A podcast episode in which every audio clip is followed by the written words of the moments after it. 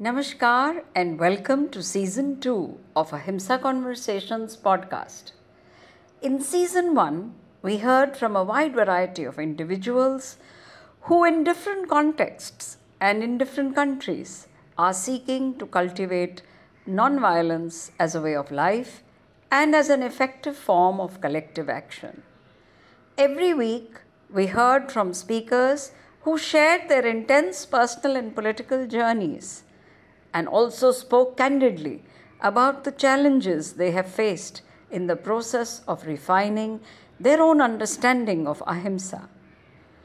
I, Rajni Bakshi, invite you to join me in extending this journey of discovery of both learning and unlearning how we look at power, violence, and non-violence.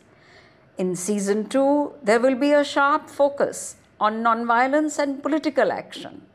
So, we will hear from those who are engaged in struggles for justice and dignity for all, including those who seek to practice nonviolence at the heart of mainstream politics. Welcome.